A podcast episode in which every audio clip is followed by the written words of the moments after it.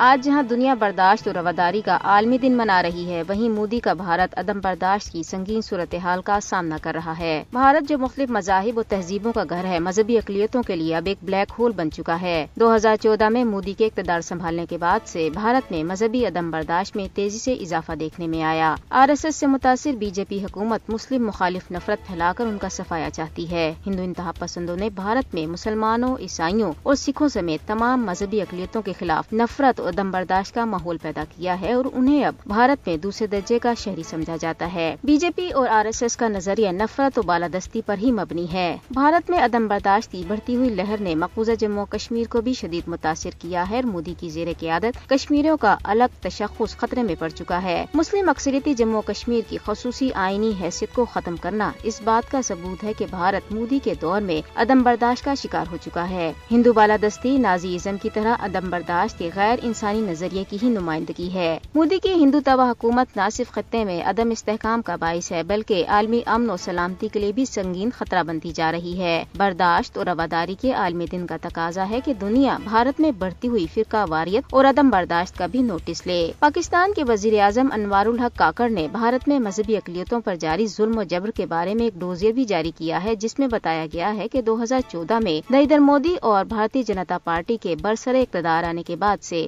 مذہبی اقلیتوں پر ہندو شدت پسندوں کے حملوں میں کئی گنا اضافہ دیکھنے میں آیا ہے۔ صرف سال دو ہزار اکیس میں بھارتی اقلیتوں کے خلاف تشدد کے دو سو چورانوے واقعات پیش آئے۔ ڈوزیر میں یہ بھی بتایا گیا ہے کہ رواں سال کس طرح منی پور میں درجنوں عیسائیوں کو قتل اور سینکڑوں گرجا گھروں کو نظر آتش کیا گیا، جس کے بعد ریاست کے مسیحی اکثریتی علاقوں میں ایک خود مختار حکومت قائم کرنے کا اعلان کیا جا رہا ہے۔